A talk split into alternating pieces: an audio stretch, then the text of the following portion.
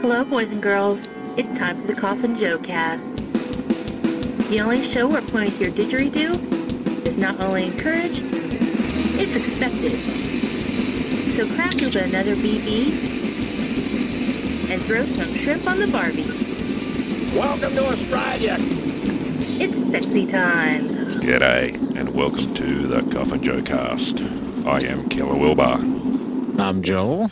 and joining us, ah, we have two third and fourth co-hosts from the Bad Parenting podcast. We have Justin and Jodi. Hey guys. G'day. Travelling in a car, as we hear. Yes. Yes, very much so. Not travelling back to Disneyland, are we? Oh fuck no. No. So it's it's uh it's a hell no then. Yeah. yeah, I, I pretty much. So it's not the I'm hap- gonna, not the happiest place on earth then. Uh, that's a lie. I beg to differ, No. sir. I, I think back when Walt was still alive, it might have been true, but um, no. Now it's just a, a money grab, and how much can we make your life miserable? Yeah. How much can you pay for standing in a line? Right. Yes, I, I've heard heard your latest show. Uh, that good, huh? I, I, you know, honestly, it, was it was the the overall experience was great. Um, we had a good time. The kids had a blast, and that was the most important part. Uh, my, my number, my, my top couple of rules for Disneyland are never go there on a weekend, um, and then just be prepared to wait wherever you go. Because it doesn't matter what you want to do. If you want to shit, it's a line. If you want to get a drink, it's a line. If you want to save time on a ride later and not wait in that line, you have to wait in a line to get the fast pass and not wait. Everything's got a goddamn line. It's like you know Auschwitz, only with less death. Whoa. So you need to get to be friends with Schindler then in order to really like enjoy it. Yeah, right. Yeah, yeah. If there could be some sort of an Oscar Schindler over there at uh, Disneyland that you know helps you out a little bit, that'd be great. Well, the other option is um, go in a wheelchair because I think you get more priority. Because uh, my mate I work with, they went when they were when they go uh, last year. Oh no, earlier this year they were over there because uh, my mate, you know, well, she's a friend too, Mari. Um, she has a disease that uh, makes it hard for her to walk, so she had a wheelchair. So she seemed to get in front of the line quicker. They took care of her. So Yeah, the, the, the park itself, they, they really do take care of the disabled people or the people who have, um, uh, you know, things like that going on. The problem is everybody else there could have like no fucks to give for them. Um, and I, I watched a lady in a scooter almost get knocked over because somebody was like in a rush to cross, get somewhere.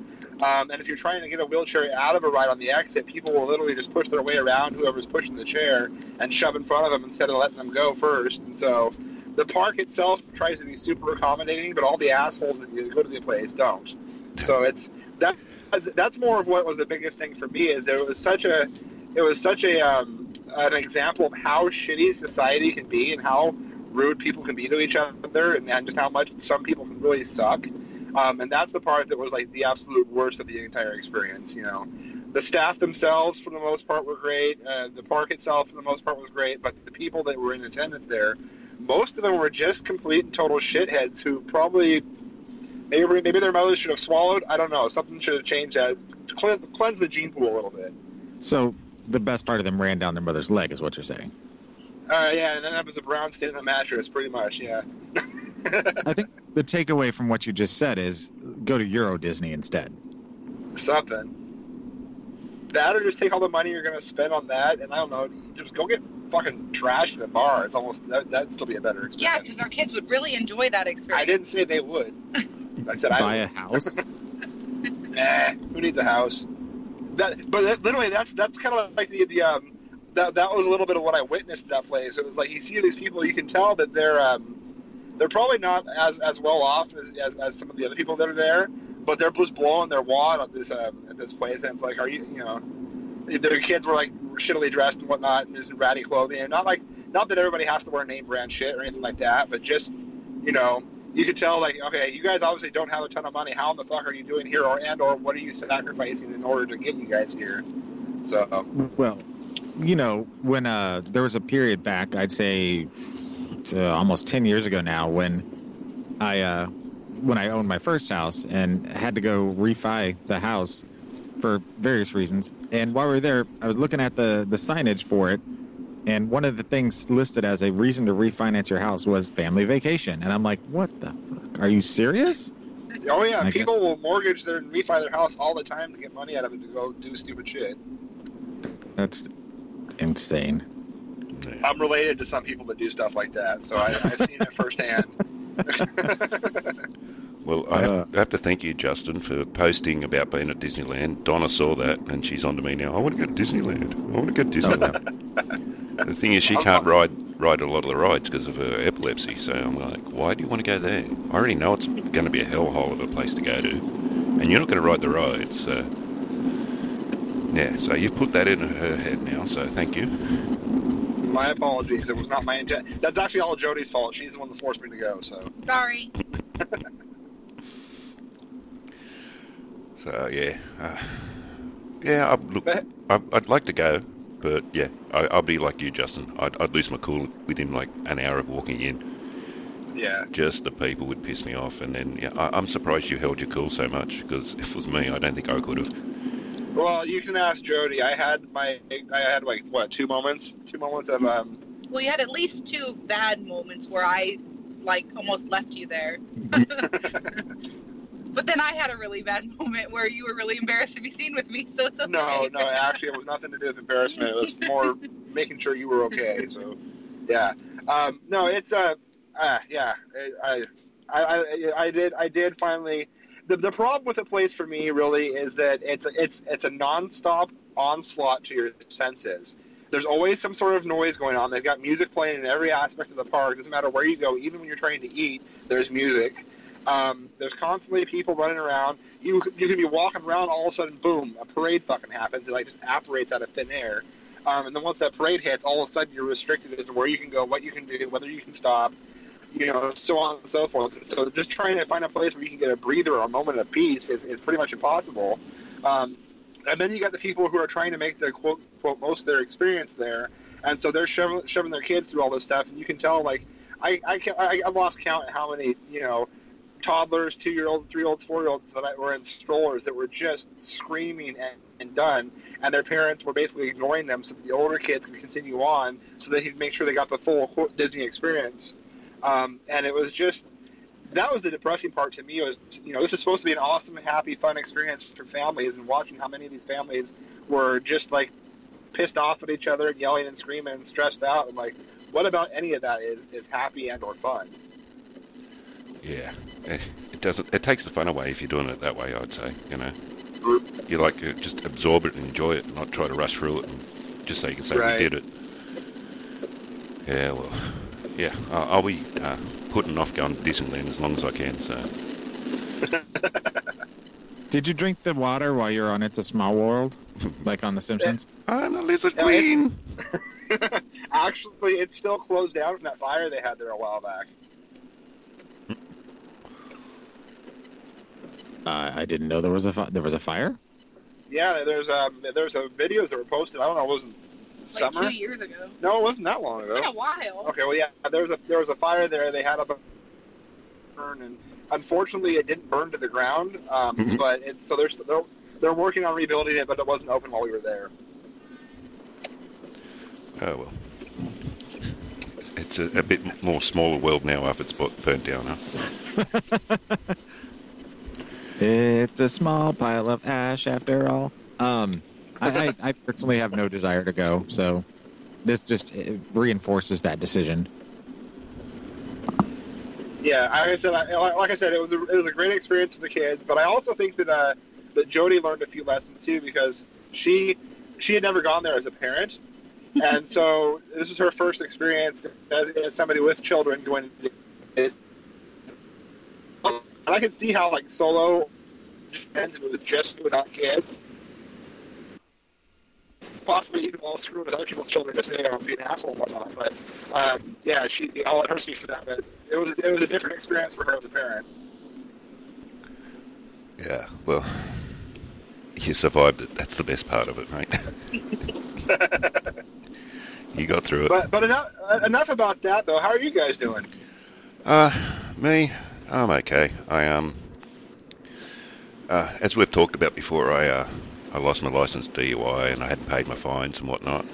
Um, I go to go to the bank on Friday, and uh, what money I thought I had left in the bank had been um, taken out by the state debt recovery. Oh, So they forced. Um, I had $170 left in my bank account. I went to get it out on Friday and wondered why there's no money in my account.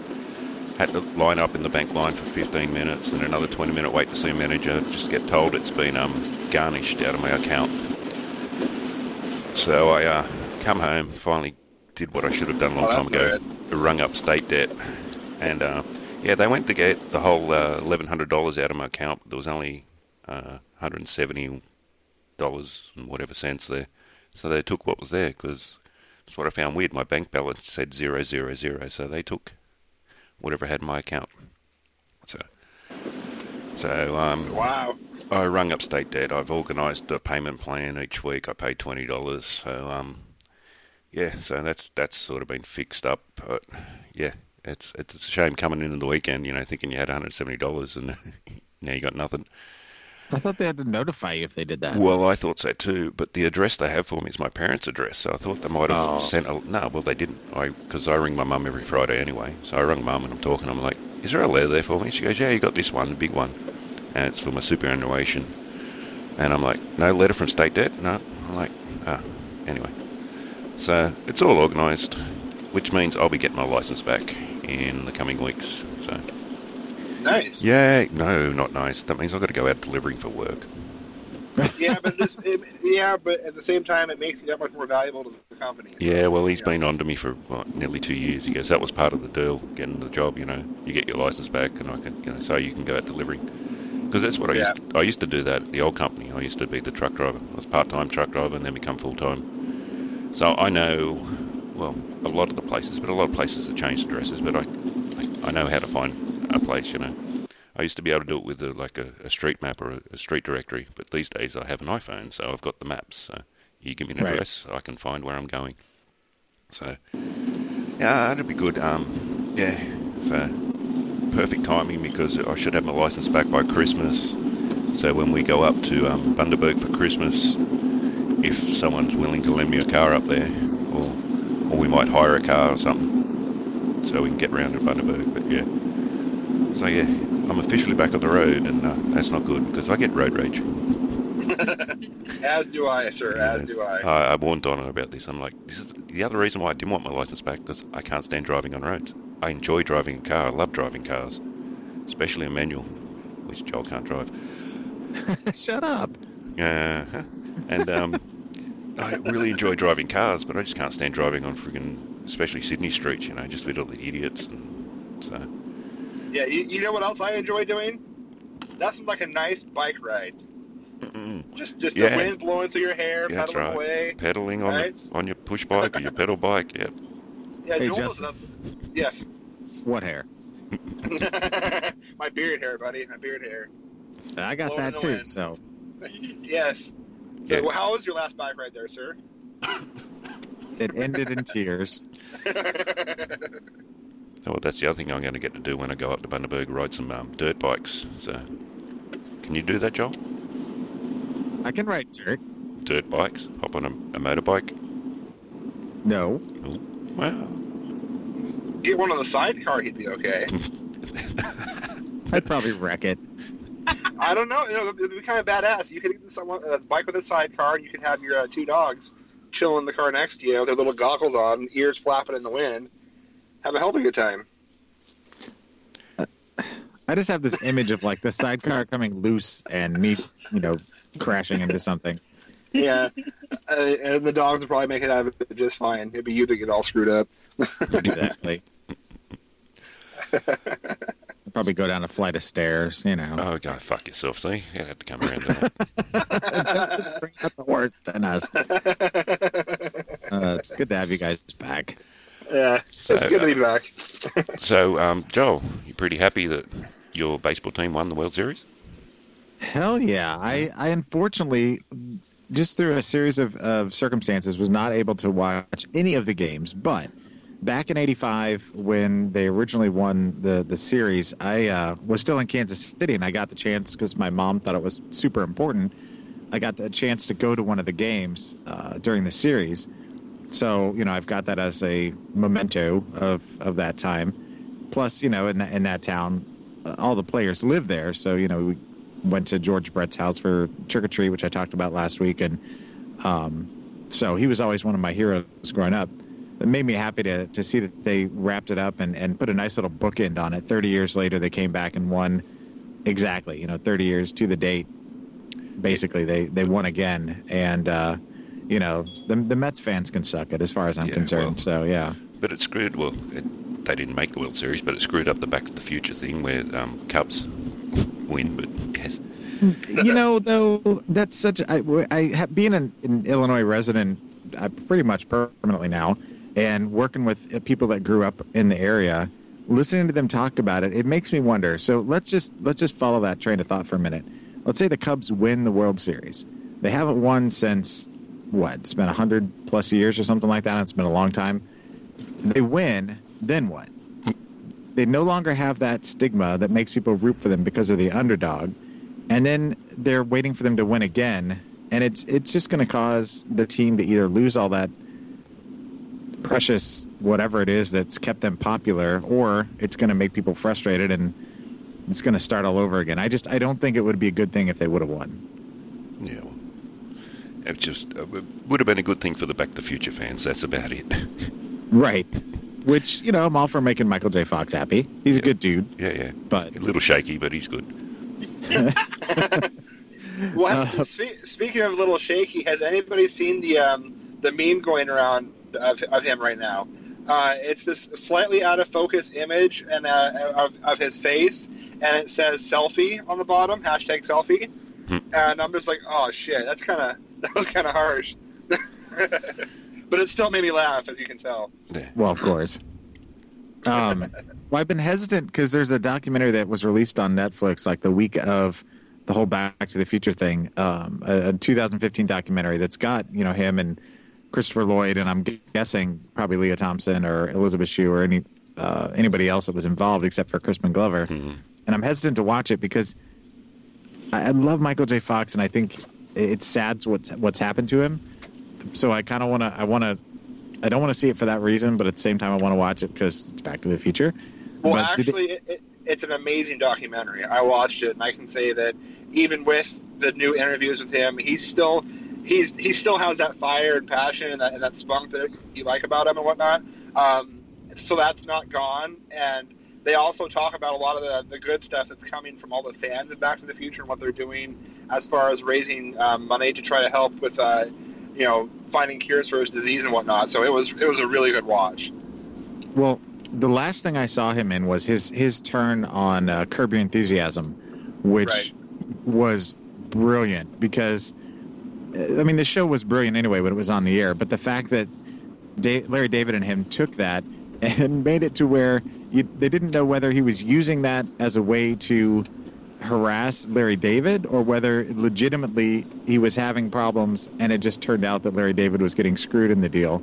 And Michael J. Fox was on point that whole run where he was there and it was brilliant. And he yeah, he still got all of it. It's just harder for him to to to you know do it. That's all.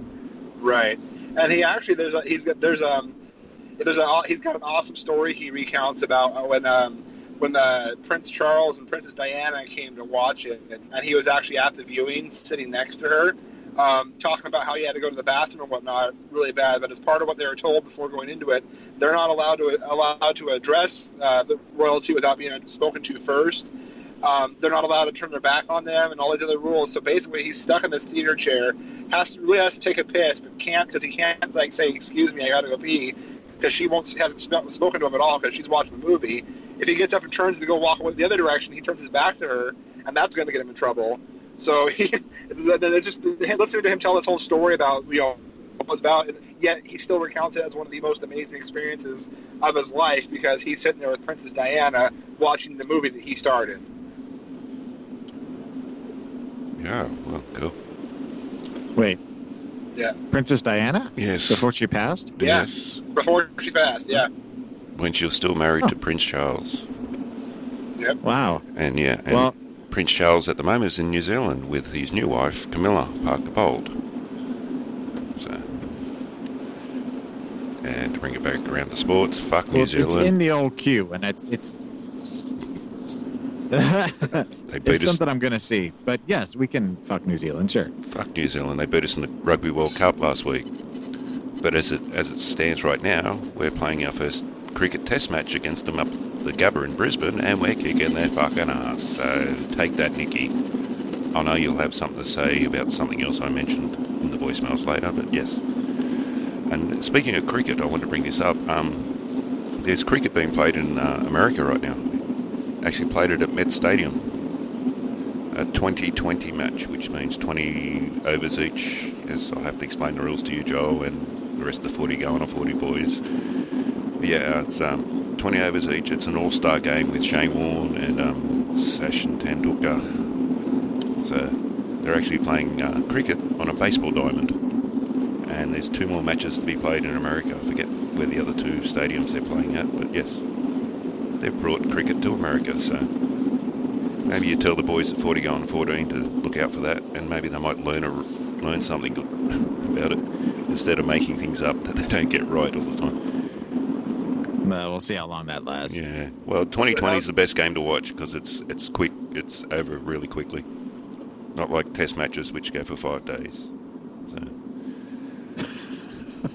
yes, I know. I, What what were you going to say, Justin? Well, I was just gonna say half the fun of that show though is uh, when they make shit up. I mean, it's uh, just just the random shit that Patrick comes up with or whatever, just the made up stats and all that. That's that's part of the, the lure, in my opinion, to the forty going on fourteen. uh, when I'm listening, I'm nearly pulling my hair out. I was like, Jesus Christ, guys. And I'm like, I want to call in a voicemail, but the voicemail will be half an hour long. Me trying to explain it. so I leave it to Nikki to explain cricket to him. Yeah. Well, you know, now that we've got the the Facebook, uh, you know, voice app that you can call in on there. Oh my gosh, I don't know if you guys have heard that yet, but Nikki's voicemails when she calls in on the Facebook thing are crystal clear, and it's it's pretty amazing little tool. yeah, you, you, you can actually understand her even with that fucked up accent she has. So Yeah, She'd well, probably say the same thing about you. you know, she yeah, she probably does. she's recorded us a voicemail on her phone and sent it through email. We'll we'll have it a little later. It's 11 seconds. So she sounds pretty cranky on it too, by the way. Oh, Oh. might as well get to the voicemails. Seeing we're speaking voicemails. All right. Well, I've got a just a quick one from Luke. So we'll see what Luke's got to say. Hello, this is Luke. This was a uh, Coffin Joe inspired voicemail, but I think it is best as a Kapanska voicemail. Um, Joe, I just figured out next year's Halloween costume. Cluctor Satan. You're welcome. Okay, someone's got to tell him the K is silent.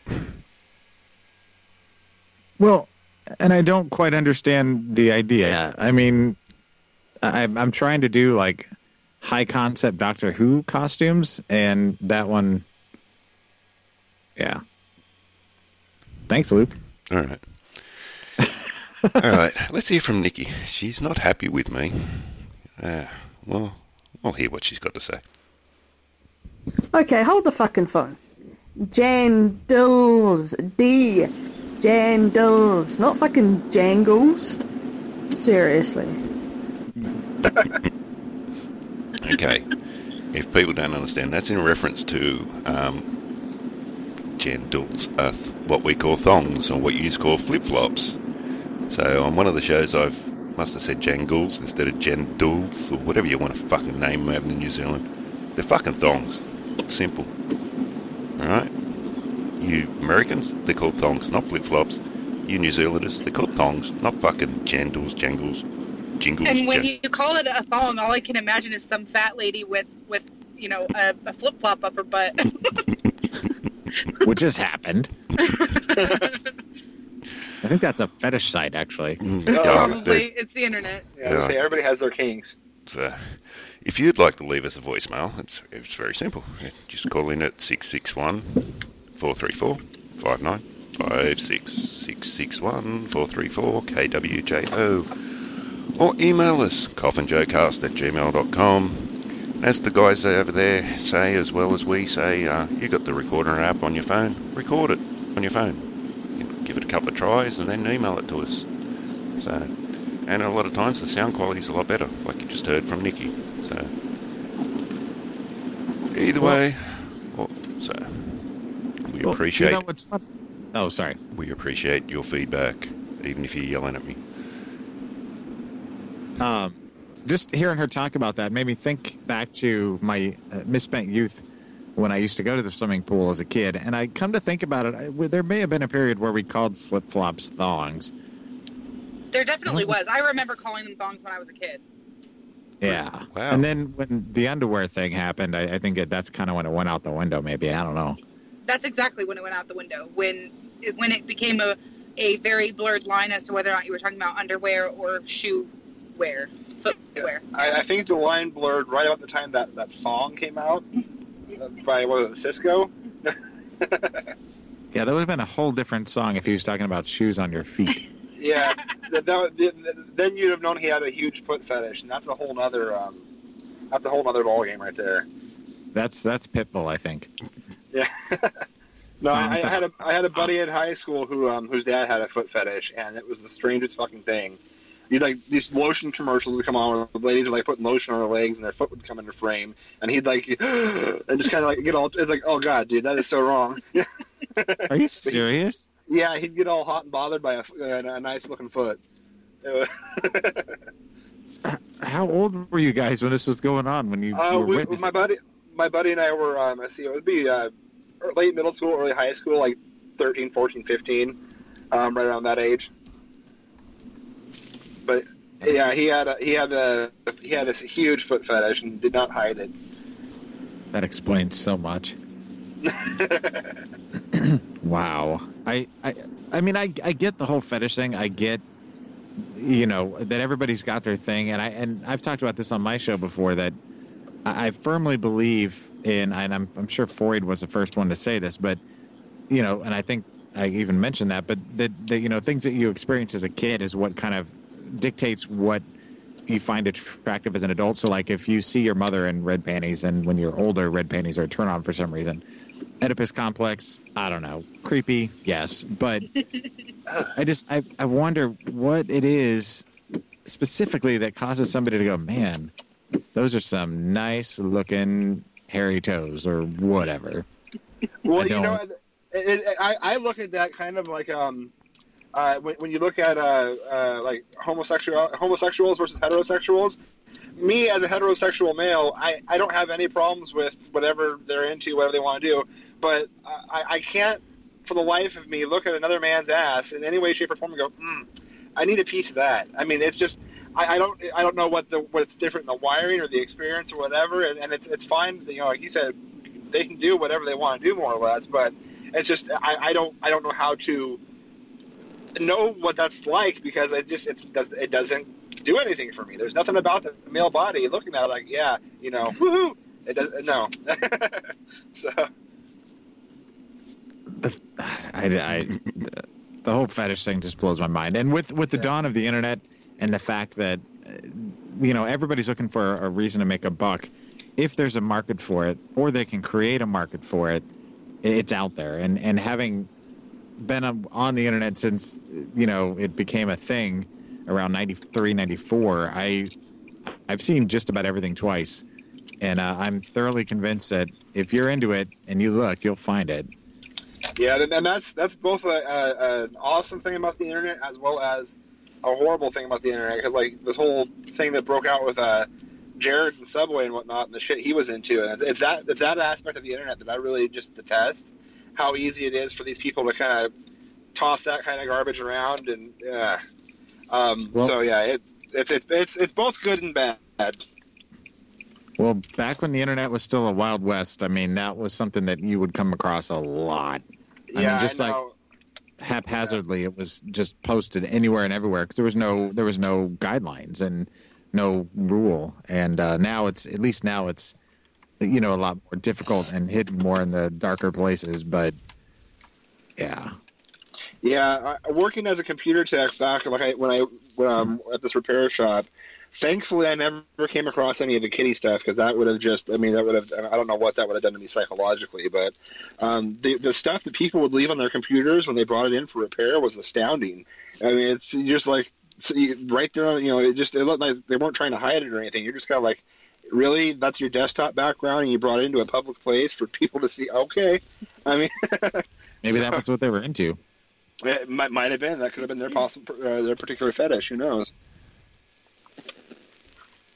I'm I'm really tempted to ask what what's the weirdest thing you saw, but at the same time, I don't want to know. well, probably let's see here. Um, you, you, you, whether or not you're asking, I'm going to tell you anyways. Not- okay, fair Um, enough. let's see. The weird, well, uh, weird is subjective, of course. Um, Right. The uh, the- weirdest thing I, I well, one of, I'm going to go more for like an awkward stance. The, some of the most awkward experiences I had was when we first opened the store. The uh, the repair area was actually shared space with the sales floor, so everything we did was completely vi- visible to anybody who was there to buy software or purchase hardware, whatever. And a lot of times, people would sit at this counter we had behind us um, and, and chat with us while we were working on, on the computers to ask us questions. And we had this one guy that came in a lot and bought various things from us, and he always just seemed a little off.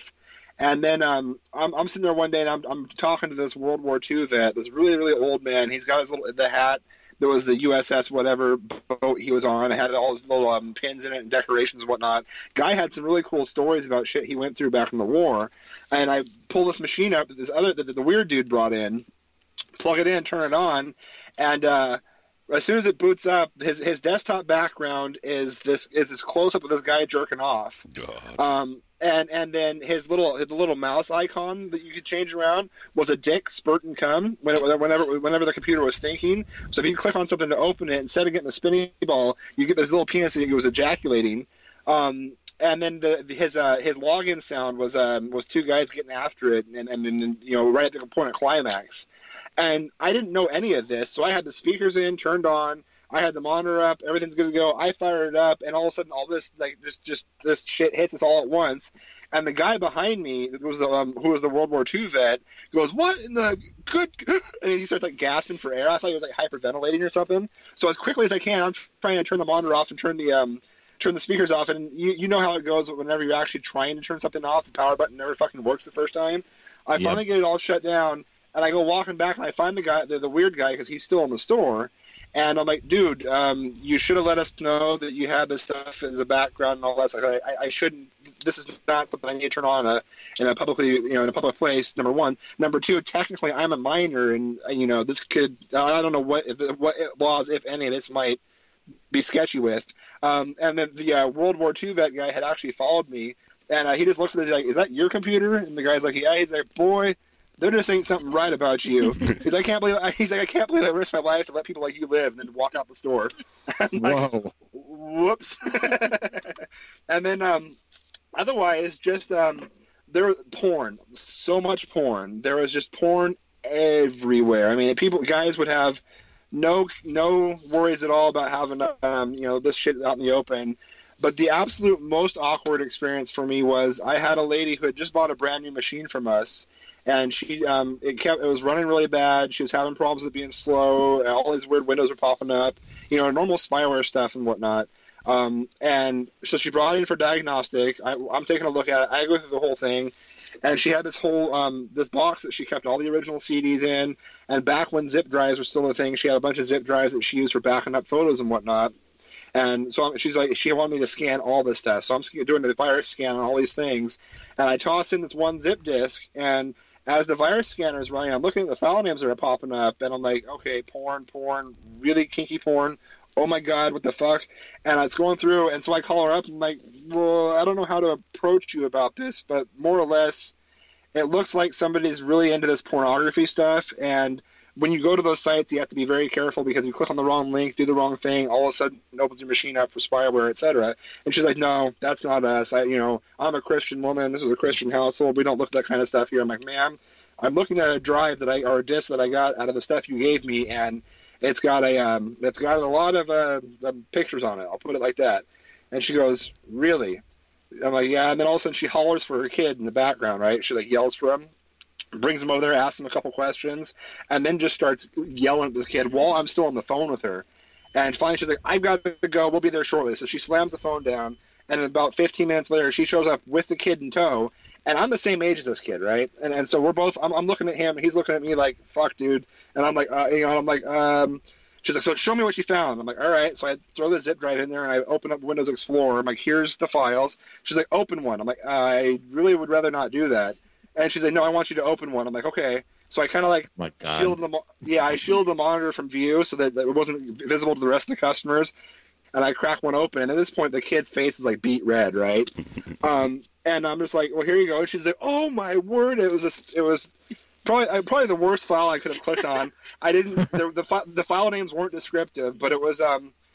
You could tell the kid had a fetish for um, guys with really large uh, equipment penetrating very thin girls. Um, and so it was just, just like this, this, I mean, it was like that. I don't know. It was. It's hard to describe, but basically, it was. It was just a picture of you know this guy just getting after this chick, and it was really raunchy. And she's like, I can't believe you'd look up this stuff in my house, and I raised to be a God fearing man. And she just starts laying into this kid, and the whole time I'm sitting here like, oh man, I just. I just completely wrecked this guy's spank bank. Um, and she made me format the disk right there in front of him. And as soon as I hit the yes button and delete everything, the kid actually, like, literally, there was like a single tear went down his cheek. Like, I spent so much time collecting this, colle- you know, making this collection. And, and I felt so, it was just the most awkward experience because I'm like, being the same age as him, I had my own collection, I had my own stuff. I'm like, I didn't want to do this, but at the same time, Is it as awkward as the time that you were repairing a computer for a friend and there were pictures on it that, of that person? no, that's pretty awkward too. Yeah. Because that once. yeah. I, I, I saw somebody, and, and uh, I, yeah, I, I saw a lot more of somebody than I ever wanted to, and It's one thing when it's a customer that you don't know, but it's totally different if it's somebody you know. yeah, yeah, it's, it's it's one of those weird things. And it's not like I go randomly snooping through people's files and opening stuff up and whatnot. But whenever I, I take a backup of, of something or I'm working on it for somebody, I have to at least verify. I'll take a smattering of files and just make sure they open up and they're not corrupt and whatnot. And I've learned that recently, I'll when I go to work on a computer for somebody, I'll tell them, hey, look. I'm going to back your pictures up, but I'm not going to verify that particular backup unless you're okay with me doing that, because it's too many times in the past you'll open up a picture file just to make sure it's okay, and then boom, it's like cock and balls in your face. It's like I didn't need to see that side of you. Okay, you know. so Wow. yeah, Yeah, we're all stunned at the moment. That was amazing. Aw. See, that's that's why I don't ever want to like have to do something with someone else's computer because exactly that reason. And I, I I'm Yeah. currently I'm justified or justified, as it were.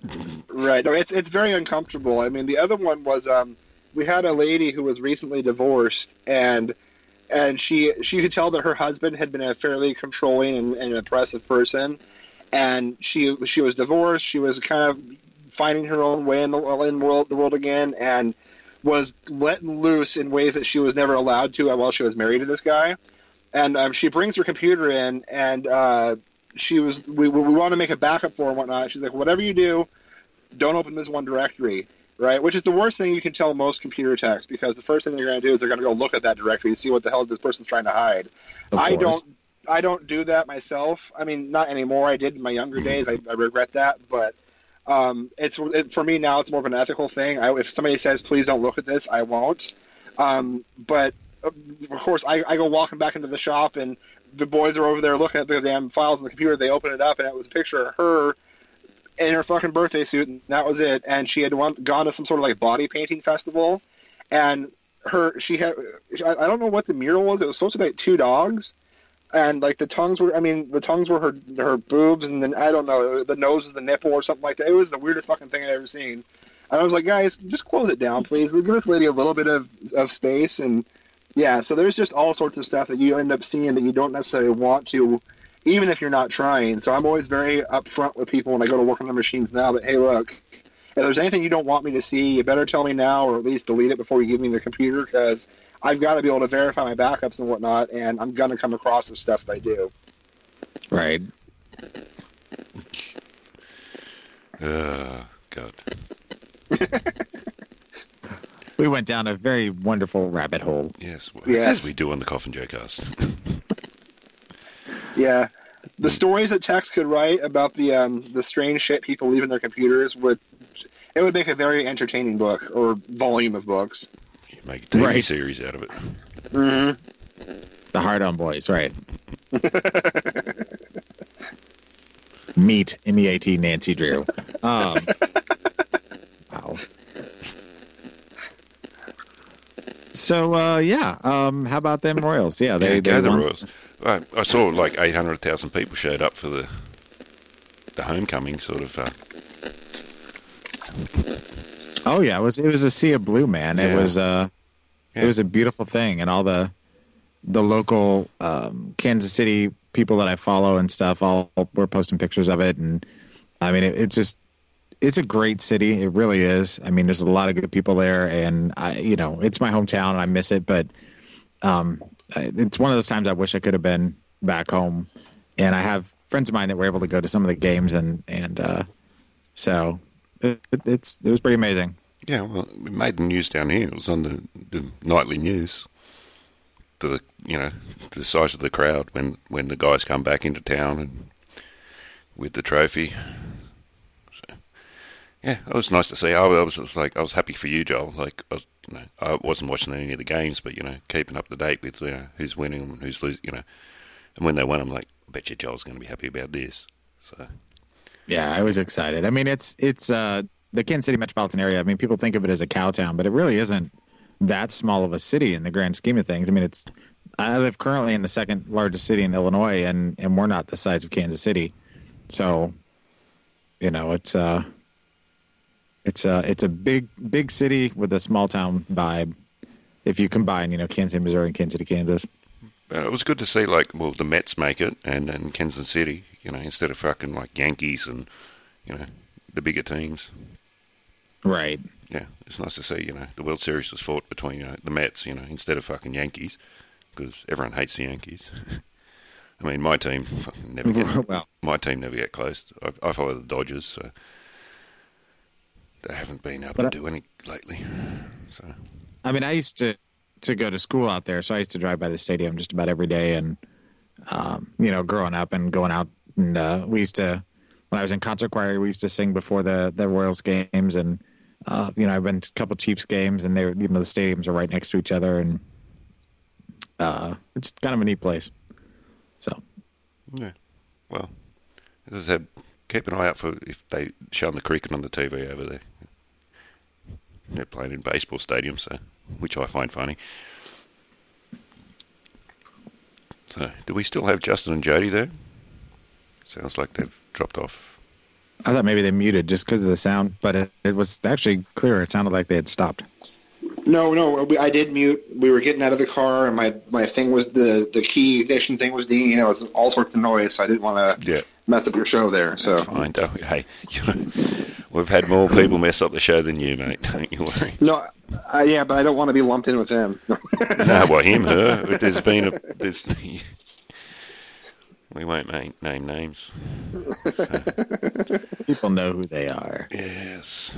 Well, I got told not to say certain persons. Not anyway. I can't speak about it on the show. As Justin starts doing the dishes. Shouldn't Ezra be doing that? Uh, normally he does, yes, but sometimes it's almost like more work to make him do that because I have to go back and redo some of them anyways. so Yeah, you know, I kind of gave up on that that philosophy because I I used to think that I'm like, you know, cool. I've got kids that can kind of take up some of the load of stuff, and it, it became harder to get them to do it and to do it the way I wanted it done than it was for me to just do it and get it done. yeah, they're, they're, you know, it's one of those things that you really do take take a um, you kind of estimate whether or not it's going to be worth the time to have them do it and then redo it and then redo it again and possibly do it one more time um, versus just doing it yourself. But for me, one of the things is I want him to uh, responsibility is a big thing for me, and he's really in a phase right now where he's he he lacks that. He doesn't want to be responsible for anything, and so we're kind of we're really holding his feet to the fire, so to speak, because we don't want. You know, basically, I'm not going to raise one of those people that expects everything to be handed to them, and I don't think he'll end up that way. But he's got a lot of those tendencies, so I'm just trying to like get him out of him without beating him.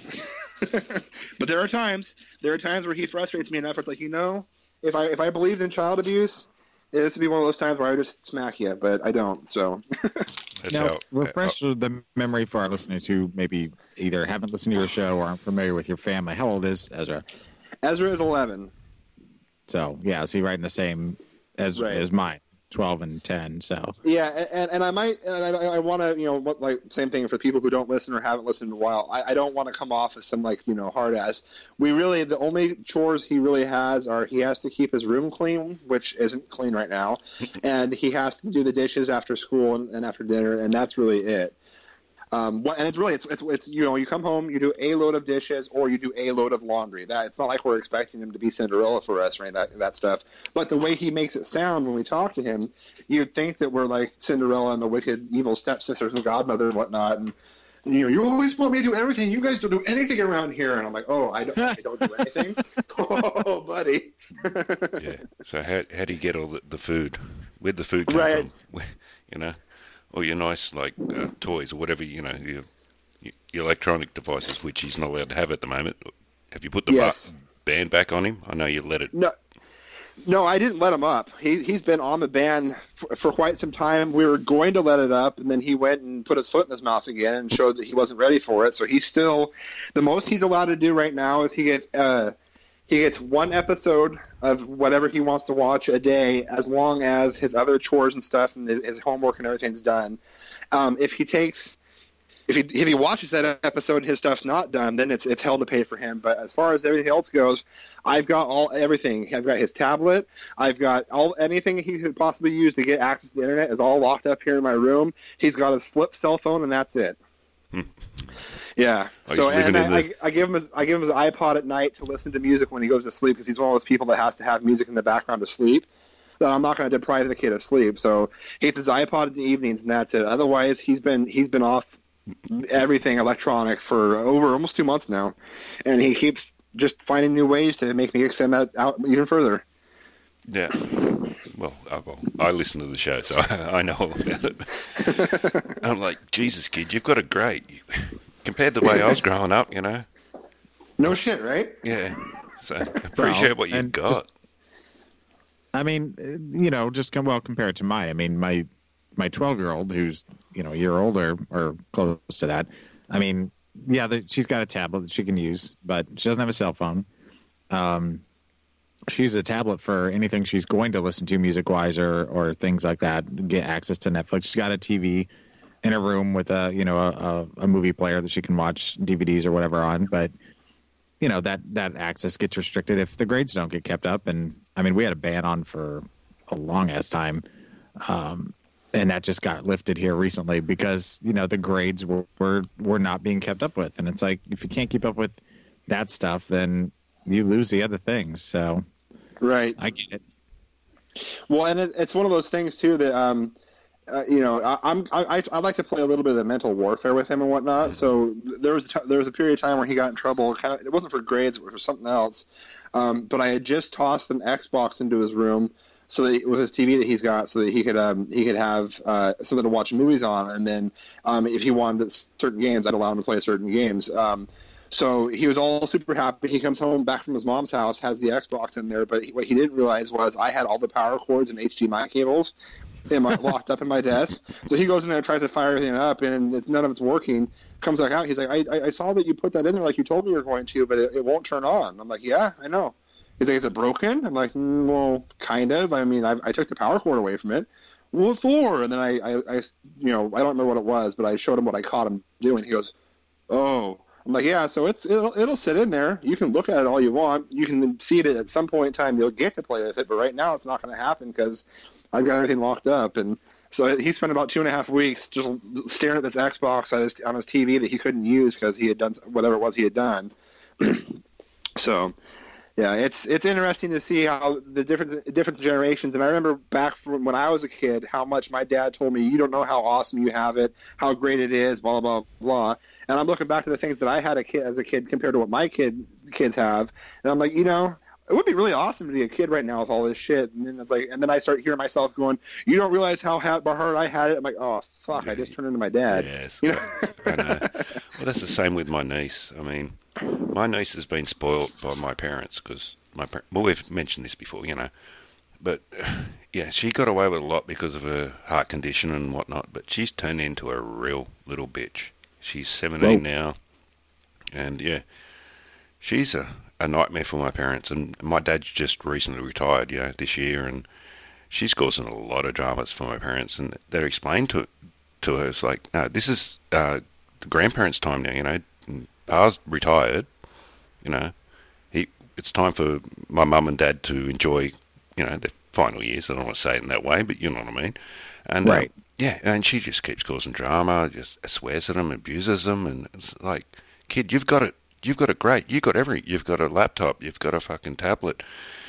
You've got uh, a nice cell phone. You've got uh, a PlayStation. You've got a, a Wii. You've got, you know, a nice TV in your room. And and every time I talk to mum, and she talks about what uh, Tammy's doing, I'm like, oh, Jesus Christ, I wouldn't have got away with that as a kid, mum. She goes, oh no. That's why I try to explain it tomorrow. It's like, seriously, you know, if I acted like you acted, I would have got the belt, bang, straight away. Right. Right. Well, Well- and, and, and the other thing that I uh, that uh, upsets me in situations like that and is um, the one thing that she'll you know at, at this age she'll never really truly realize until later on is yeah all that stuff the materialistic things are awesome but what she's what she's really got going for her is for whatever reason the parents aren't able to be there or aren't there or whatever it is I'm not going to make a judgment on that but she's got two loving grandparents who stepped up when it should be their, like as you said, their time to sit back, relax, and enjoy because they've done their hard work in life and are willing to take her in and, and help raise her when somebody else couldn't. And that speaks volumes about their character. And, you know, it's, it's one of those things that that's the hard part to get a child to understand in situations like that is, yeah, you know, it might suck because your mom might be a, a, a fuck up or whatever, but if you've got your grandma and grandpa stepping in to do this, at least you've got somebody to take care of you, and you're not sitting somewhere like an orphanage and foster homes or something like that. Yeah, well, my my parents are virtually her parents. Like, you know what I mean? That's the way it was Yeah. brought up. But my parents finally got a grandchild with my younger brother's son, um, Dale. So they get to mind him. They actually recently get to him four days a week because the other grandparents are going through some health issues, one of them. But yeah, they've actually be, been able to have a grandchild they can treat like a grandchild. So they're actually really enjoying it. And yes, they, they spoil him. They do what grand uh, grandparents should be able to do to you know the grandchildren. You know, the Right. parents say don't do this, but yes, you can have the you know. Where with, Right. with Tamara, it's like they had to be parents to her, and uh, and um, I, I spoke up a lot of times about you shouldn't be doing this for her. Don't treat her like that. Don't use her condition as an excuse to give her everything because it'll come and bite you in the ass later. And guess what's happened? It's come and bit him in the ass later. So Ouch. yeah, so yeah, I used to get in trouble because I was harsh on Tamara. I'm like, they go, don't do it, Graham. Don't uh, stop picking on her. I'm like, I'm not picking on her. I'm treating her the way she should be treated. You know, if she's good, yeah, I'll do any. You know, so I've told, I've uh, said before, I'd take a swim. I took her out. You know, take her out to the zoo or take her swimming and do whatever she likes. But if she's been a pain in the ass to me, no, I'm not going to come out and ride a push bike with you. I'm not going to go out and do things with you if you're going to be, you know, rude to me. And I'd get in trouble for it. And anyway, it's, I have to ask a question, kind of unrelated, but related in a way. And this is just a curiosity question. But you mentioned your dad and, and just retiring. What what did he do for? Uh, what was his career? Its job? uh, well, he's a sheet metal worker by trade, metal worker, but he uh, moved along the, the ranks of sort of thing. He became foreman, then manager. So most of his uh, working life was a manager of different companies. So he was virtually behind a desk managing things. So yeah, he's very um. Well, he's he's the one who helped me become a tradesman. Like he's renovated his whole house himself. He learnt other trades without having a trade certificate, but you know he he knows how to you know make things. Uh, so yeah, basically he was a manager. You know, he'd uh, last job he managed a company that made screws and um, fixings, if you know what I mean, like screws, nails, uh, uh, bolts, and, and that sort of thing. That's currently where my brother works because Dad got him the job there. And then he quit the job and he's back there. But yeah, so yeah, Dad was virtually a manager for the last like thirty years. So Wow. What about you, Justin? Uh, my dad, he um, it's a very interesting career path. He was in the military when I was growing up, um, so I spent eight years as a military brat. Um, and then when he got out of that, he came back up here to Oregon, and it's it's not a family business in the fact that the family doesn't own it, but it's a family business in the fact that my almost my entire family works there. Um, there's a company here in Oregon um, that specializes in uh, in heavy what they call a heavy structural moving. So houses, apartment complexes, giant buildings, huge um, wind turbines, stuff like that. They they um, they pick these items up and they'll actually move them from one point to another. Um, so he started off there doing the residential stuff and, and digging out, you know, they, they would lift up a house, dig a basement, pull the foundation for the basement, whatnot, then set it back down, um, or move, you know, a house from one location to another, et cetera. And he's worked his way up, and now he's on the commercial side. Um, uh, I don't know if you guys have ever heard of the Spruce Goose, um, but his company yeah. is the com- yeah his company is the company that moved that up from uh, El Air, wherever it was, to its current location here in McMinnville, Oregon. Um, and he's now on the on the uh, commercial side, and he's a foreman, so he's out of town quite a bit, uh, basically just you know managing these jobs and making sure everything goes off smoothly. And there's a documentary, I think it actually just came up on Netflix. If you guys want to check it out, it's called Levitated Mass. Um, and what it is is it's a documentary about this uh, this artist based out of California that um, uh, took this giant boulder that fell off the side of this rock quarry where they were doing blasts for, for rock and whatnot, and decided to make this art sculpture out of it. Um, but they had to move it from where it was at in the quarry down to the the LA uh, Museum for Art or whatever it's called. Um, and so the entire documentary it has my grandpa, my uncle, and my father all in it, and it's about the whole process of where it, what it took to get all the permits, all the stuff done, and it actually has films from the actual move itself. The, I think it was like a couple hundred mile move from where it was at in California to its new location. Um, so it's a, it's a very interesting scope of work, and I've been on a few jobs with them and whatnot, and watched these things, and it's it's like an it's like an orchestra watching all these things as they work together, and these guys do this stuff. It's pretty impressive. sounds like an interesting, interesting. Can't speak. Sounds like it's good to watch. Yeah, yeah. I Yeah, I actually, just I looked wa- it up. Yeah. Yeah, it's it's pretty cool. I watched. I, I remember watching my dad when I was younger move an entire apartment complex. Um, they were doing this uh, construction and they were putting in a new freeway off ramp off of one of our main freeways here, and it was uh, this apartment complex was right in the way of where the new on ramp was going to be. Um, and so, so whoever owned it or whoever bought the, the, the apartments themselves uh, found a new piece of property that was only about a mile and a half up the, the road, but you had to go down this huge hill and up the other side. You know, you went down this dip and then up the other the hill on the other side to the new location. And they also had to cross a main thoroughfare, so they did all the permits and whatnot, got everything squared away, shut that main road down, and they had nine buildings in total they moved. Um, and it took all day. It's one of those things where they they're, they're going like half a mile to a mile an hour top speed. You know when they're moving these things, so they have to keep the load level, make sure everything's safe, etc. It also involves the utility guys coming through and disconnecting and reconnecting the utilities. The whole it's this whole huge thing. But it was impressive to watch them.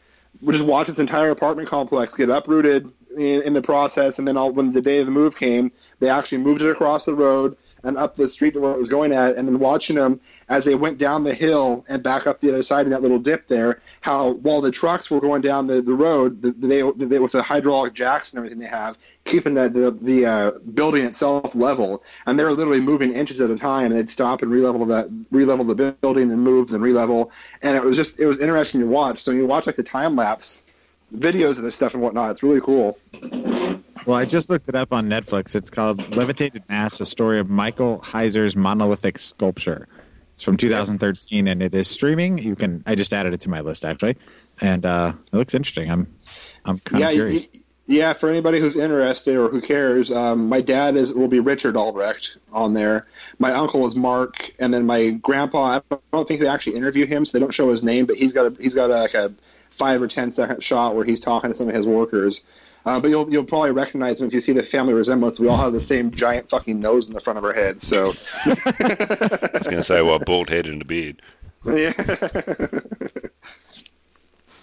Wow. Well, it makes my dad uh, kind of pale in comparison. I, I we'll have to talk about our moms another time, but because we're getting close to that time. But Yep. my dad uh, kind of followed a similar path. He uh, he was a military man. My grandfather was in World War One. My dad was in Korea, and uh, my dad was uh, I I don't know how much I can say about it, but he worked on.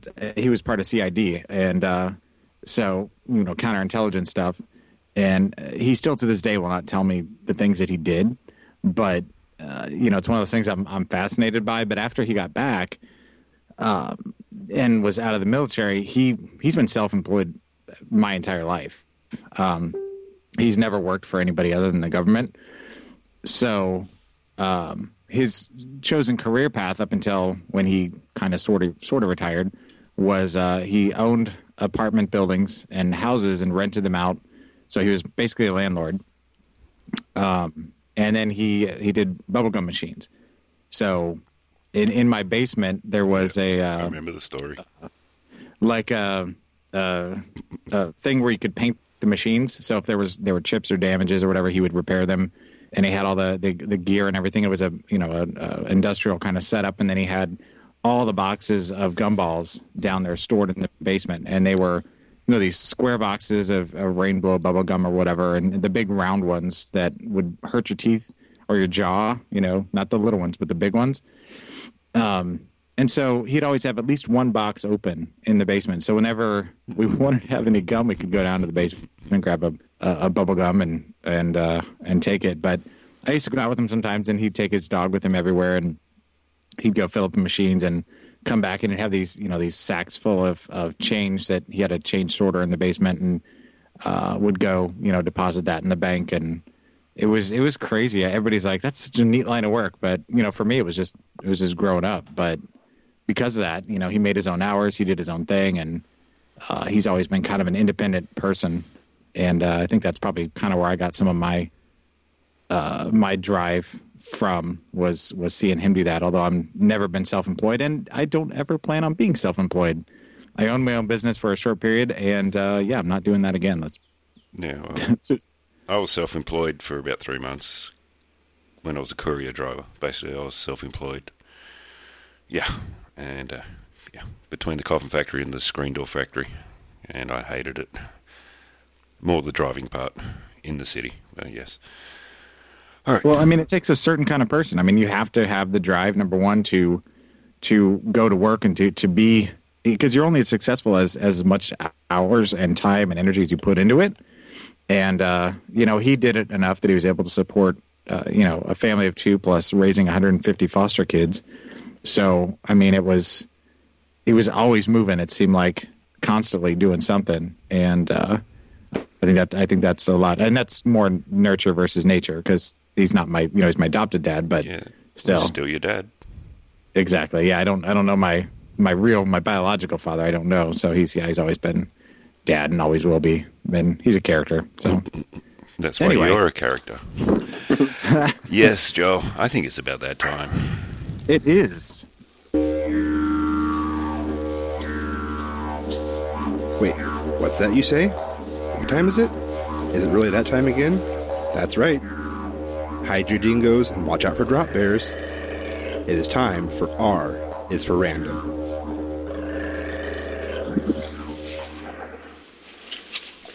It's so angry, and that voice it sounds so familiar. I know it's it's it's so meta whenever I'm on the show and I hear myself talk on that.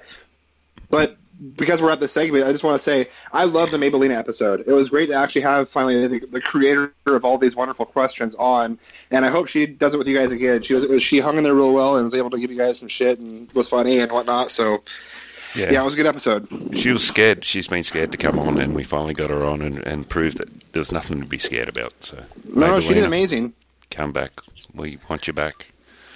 Well, I, I passed that on to her, Justin, when you told me that. I, I made sure to, to let her know. And she was like, Really? I'm like, Yeah. You're Yeah. getting positive feedback. And so at some point, yeah, we'll, we'll try to get her back on. But she she's a funny chick in person. And and uh, I shouldn't say chick because she's not. But, you know, well, that's what, that's Anyway, how we talk about Yeah. women down here in Australia. We just call them chicks. yeah. That, it does not didn't come out the way I wanted. But anyway. Um, so, first question. Do you have an well? uh, Actually, I should mention that we've already answered two questions she's got on the list just by conversation tonight, but we're going to skip that. So, do you have an actor or actress that you like mainly for their voice? Well, I haven't acted yet, so it can't be me. Meta. For the voice. Just for their voice. Yeah, this is hard. I mean, the way that I kind of was thinking about it in retrospect after I asked the question was you kind of think back maybe to cartoons that you've watched. Like, um, for example, uh, I can't think of his name all of a sudden, Kevin Conroy, who did a lot of stuff like uh, Optimus Prime and stuff. You know, people that maybe don't know as an actor.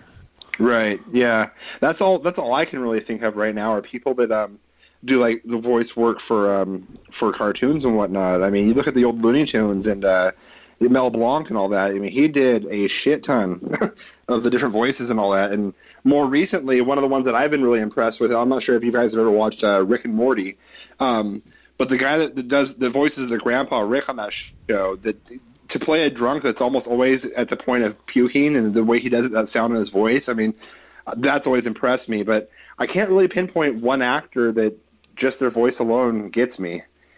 And I have to correct, make a quick correction. Kevin Conroy, after I realized it, he was the voice of Batman in most of the animated Batman series.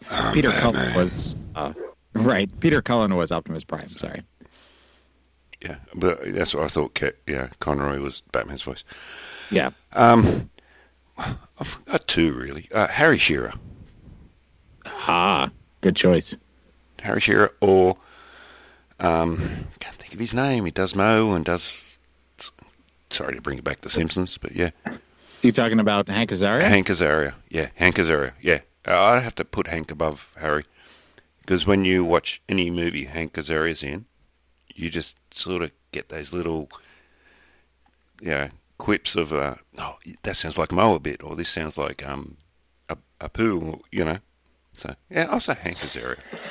Well, that- uh, you know, Damn funny guy, anyway, just in Oh, person. he is. Yeah, he's hilarious. Um, one thing that cl- clicked to mind real quick for me was, um, as weird as this is going to sound, uh, somebody I've always been fascinated whenever I hear them talk um, is The Rock, Dwayne Johnson. Um, just the way he can command a room or command anything, and, and just going back as as whether or not you like wrestling, some of the old WWE stuff um, that he was in is just fucking hysterical, and you could tell back then that he was gonna he was gonna be something more than just this muscled out wrestling guy. Um, and yeah, I've, I've always liked stuff that he's in. And you know, it's funny you mentioned him. I, I didn't even think of him, but he's one of those guys that, yeah, when I when he was in wrestling, I'm like, who is this guy? You know, smell what the rock's cooking. This whole thing. I don't I'm like, what the hell is this crap? But I didn't really watch it. I just heard the you know the the quotes after the fact. And then when I saw him in Be Cool, the the Oh, Get yeah. Short Get Shorty sequel, That was great. Oh my gosh, I, I immediately fell in love with him, and ever since then, just about anything he does, I'll, I'll watch just because he's in it. Yeah. And he's one of those guys that you know, there's a certain level of charisma and anti-charisma that makes people famous or makes them people that you hate. And he's got like six extra helpings of charisma than the average human being. So no matter what you see him in, you're like, oh my god, it's Dwayne Johnson. You just are fixated. Yeah, he's, And, yeah, uh, he's so nice too. You see him in interviews, and that personality just shines through. You know, I've even watched yeah. that um, Tooth Fairy movie because he was in it. Yeah, not, not the best for me, movie. the movie that got me hooked on him was The Rundown with uh, Seann William Scott. Oh yeah, That that Oh, movie ha- it was hysterical, and the two of them, I, you wouldn't. There was it was a comedy pair that you would have never thought of, but when you actually started watching the movie and the way they were, the stuff they were doing, it was just that I love that movie. Oh crap! Now I, I just had a, a, a like a flash of like, oh my gosh, I got the perfect one. And then we kept talking, and I'm like, oh my gosh, I forgot. Well, I'll throw another one in. It's Simpsons related, but Phil Hartman. Oh yeah, rest in peace. Yes, R.I.P. So Crap. I didn't want Wait. to bring it around to be Simpsons, but I was thinking, well, the other one is uh, Joe DiMaggio. Or, God does Bender's voice. Yeah. Oh yeah, Uh, but So, Maggio. It is DiMaggio. Is it yeah, Joe though? Joe, yeah, yeah. It's yeah, it's like the baseball. I think it's Joe see- Oh, yeah, I might be wrong. On this show, Well, I never it- count. I never say I'm fucking true to my facts, but Check him later. Um, well, you think about that. You think of Billy West, who, oh, Billy Does- West. Oh, that was the other one I was trying to think of too. Billy West. yeah, he he's one of those guys, along with Tom Kenny and and uh, um, you know, Hank Azaria and some of those other guys that just are everywhere. I mean, and a lot of times you don't realize it until after the fact. But, Yeah, but you know, you'll- Tom Kenny, who's SpongeBob. You'll be watching a show and going, "That sounds familiar," and then when you find out later, "Oh, that's the same person I've listened to on this other show," and you go, "Oh, that makes sense now," you know, because a lot of people do a lot of voices. Um, the voice of Bart, I can't think of her name. She's done some voices. Uh, Nancy Cartwright. Nancy Cartwright, yeah.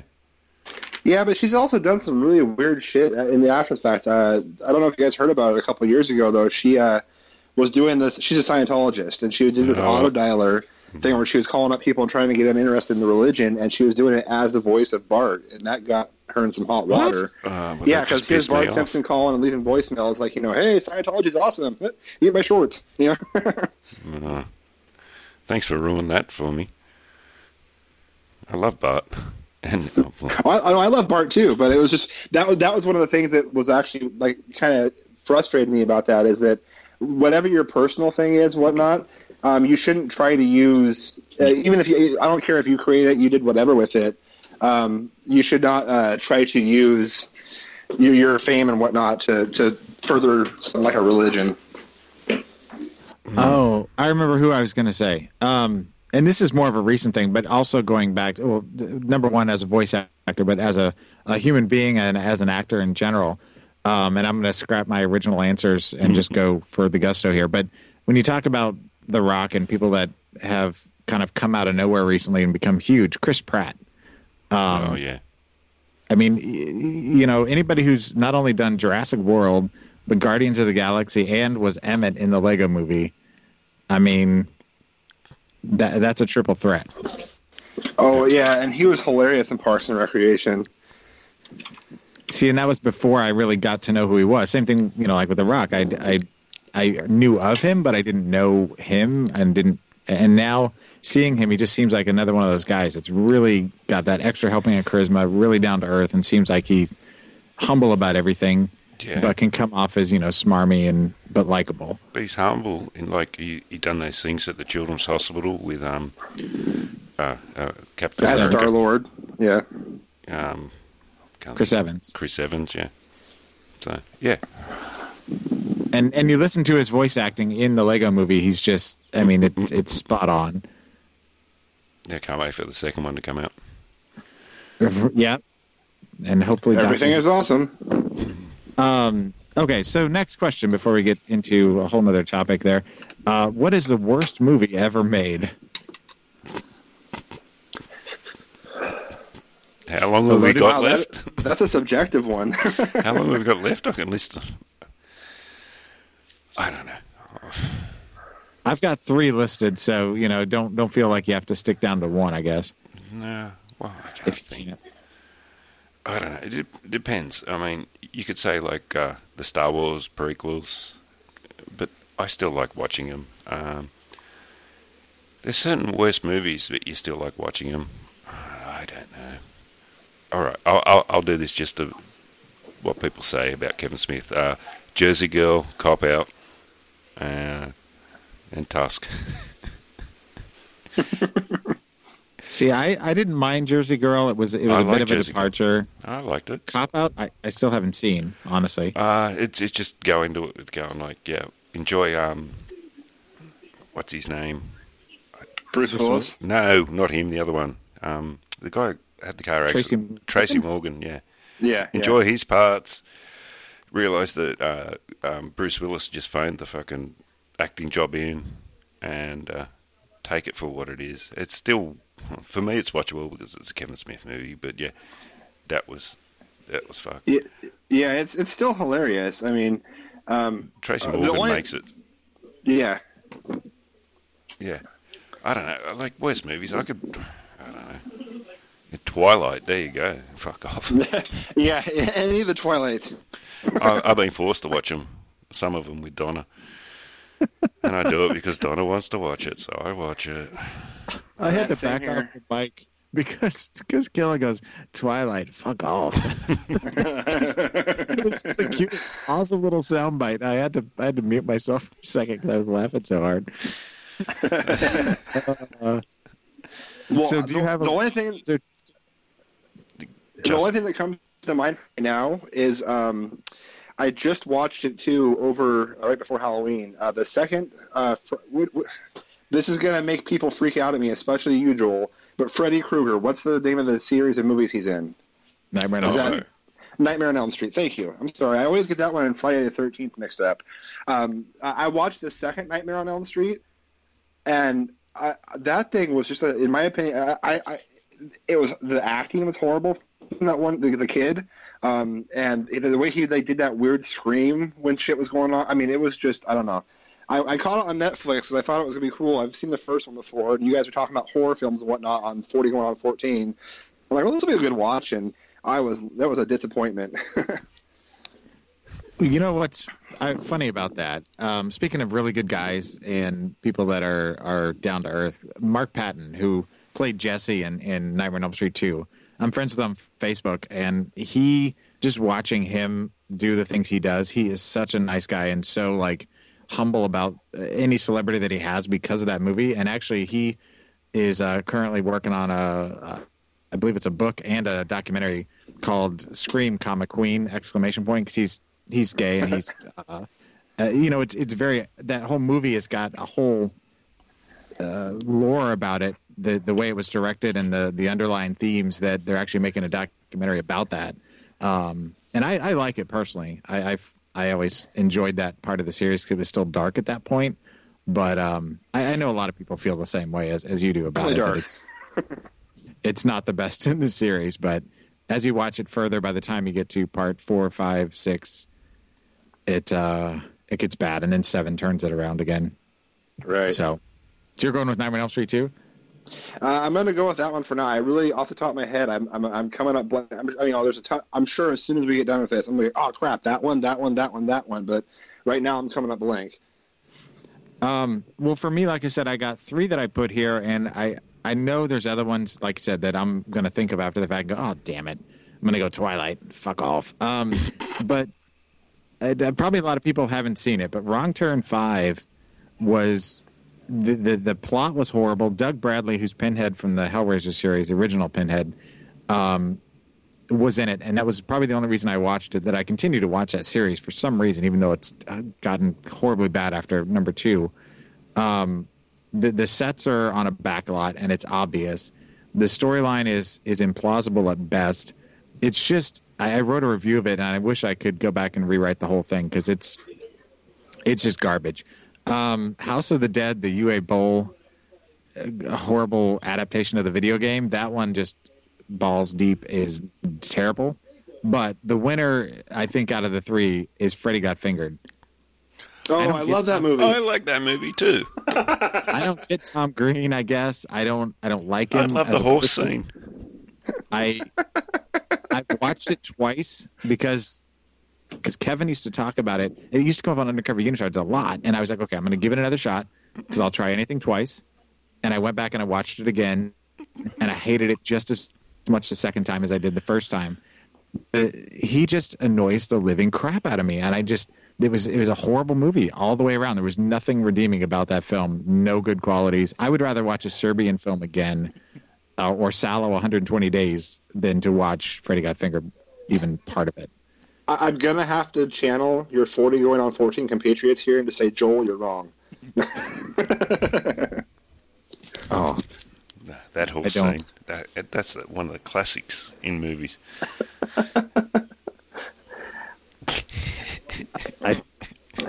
Daddy, would you like some sausages? Daddy, would you like some sausages? I Yeah. no, I don't. I don't want them. I don't. I don't. I, Freddy got fingered. Fuck off. You know that's my opinion. So, Fair enough. Anyway, Fair enough. that's it for the lovely Maybellina's Ours for Random. Thank you, Maybellina. All right. Time to uh, promo. Who wants to go first? Justin. Okay. Uh, yes, my wife it. and I we do a little show called the Bad Parenting Podcast. Uh, we've been doing it for so let's see here, almost two years now. Um, and uh, yeah, it was, it's just it, we ramble on about life with kids and the frustrations therein, and and and um, you can find us online pretty much anywhere if you just look for Bad Parenting Podcast. Um, and in fact, we're getting ready. As soon as I hang up here, I'm going to go out and warm up my equipment, and we're going to record our episode tonight. We've got two guests on, um, and we're going to discuss uh, the topic of uh, dating with a child or dating with children and what that's like. Not dating children, dating with. No, date, date when you're dating somebody else and you have kids or you both have kids, and and all the little intricacies that come up because of that, because of the scheduling and what, what's going on, and um, so on and so forth. So it should be it should be a good episode. So you're not going to do it on your phones, though. You're not going to Skype it in. Like, No, I'm not going to Skype, but I, I did that for you guys because I was driving back home from my parents' house. 'cause We're kid free tonight, so. but so far, it seems to be working okay. oh yeah. Um. Okay. Well, I guess that's that's my cue. Um. Yes. I do a couple of the shows, uh, as has been mentioned a couple times tonight. Uh, 40 going on 14 with Mike, Pat, and Josh. It's a nostalgia cast where we talk about things then and now. You can find that on 40go14.com, iTunes, Stitcher, TalkShoe, Blubrry, and the Musings of a Geek podcast network, as well as streaming Saturdays at noon on Geek Life Radio. This week's episode that will be dropping tomorrow, uh, we finished up our Halloween celebration, as it were, and we just decided to go full tilt the other direction. So we we uh, took time and watched the classic Slapshot and uh, the more recent Goon with Seann William Scott. They're both hockey related films, and uh, that it was a good time. Um, I also do a show called the Sunshine Happy Pants Hour, KPANTS, that is on iTunes, Stitcher, TalkShoe, uh, Pod Directory, and if frickin' Google Podcast would just figure out the crap and let me get this thing approved, uh, it will eventually be on there too. But I think that It's goes my, for uh, all of us. We're waiting for it for us, and I think Justin's still waiting for it, aren't you, Justin? Uh, we are approved. Oh, We've- you our, our, our feed's been submitted. We've been approved. Everything's golden there, um, but they haven't actually launched it yet, so no one can listen to us on Google Play. And yeah, that's it's still true a for couple everybody. months out. Yeah, it's, Right. it's a couple few months out, but But Uh, if you guys want help with that, I could probably assist. I mean, I got I got in and got approved pretty quick and pretty easily. So Well, Coffin Joecast is clear. It's it's ready to go. Um, the Sunshine Happy Pants Hour is having problems with the the show art, and I've made several adjustments to meet their qualifications. And no matter what I do, I even deleted the whole thing out and started over. It it won't accept it for some reason, and I can't figure out why. But Coffin Joecast is good, as is Forty Going Fourteen. Those will both be uh, on the Google podcast. But anyway, uh, it's my six song musical mixtape with music and musings, and uh, this week I am featuring all the music of Red House Painters. So I'm looking forward to that. They're one of my favorite bands of all time. And um, I also write for the Creeper Cast, which is a horror themed podcast that uh, features Jason, Jeff, and Mike. And you can find that on creepercast.com as well as all the other aforementioned podcasting directories. But I write uh, reviews, top 10 lists, articles, and uh, my review just dropped for The Green Inferno, which is my my my magnum opus. It was four pages of a review, which is the longest I've ever written on any single topic.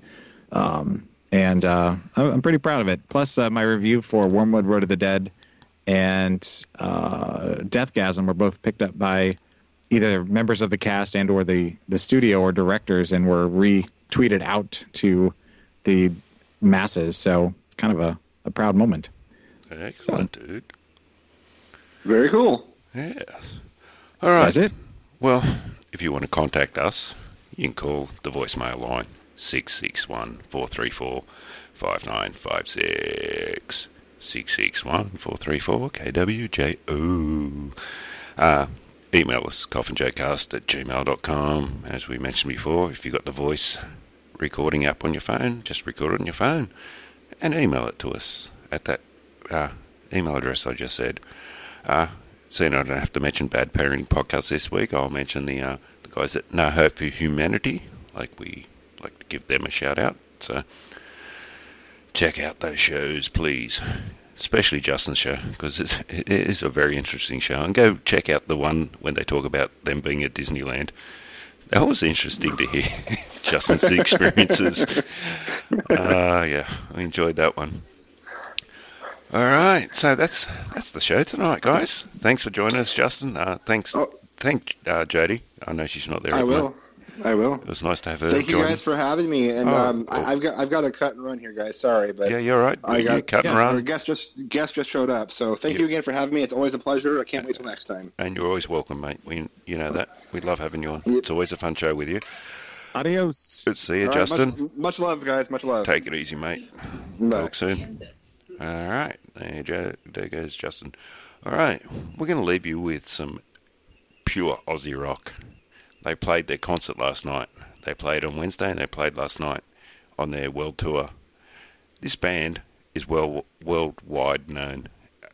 I'm pretty sure they're called Acca Dacca in Australia, but you might know them as ACDC. you said Acca Dacca. That's what we call them. It's like we call McDonald's down here Macca's. Uh, yes, I've got ACDC to play tonight, Thunderstruck. So they played their live concert last night out here near me. Uh, my uh, my manager went to and see him. So I thought we'd play some Acca Dacca tonight, and it's going to be Thunderstruck. So here we go with some good old Aussie rock. All right, good night, everyone. Bye.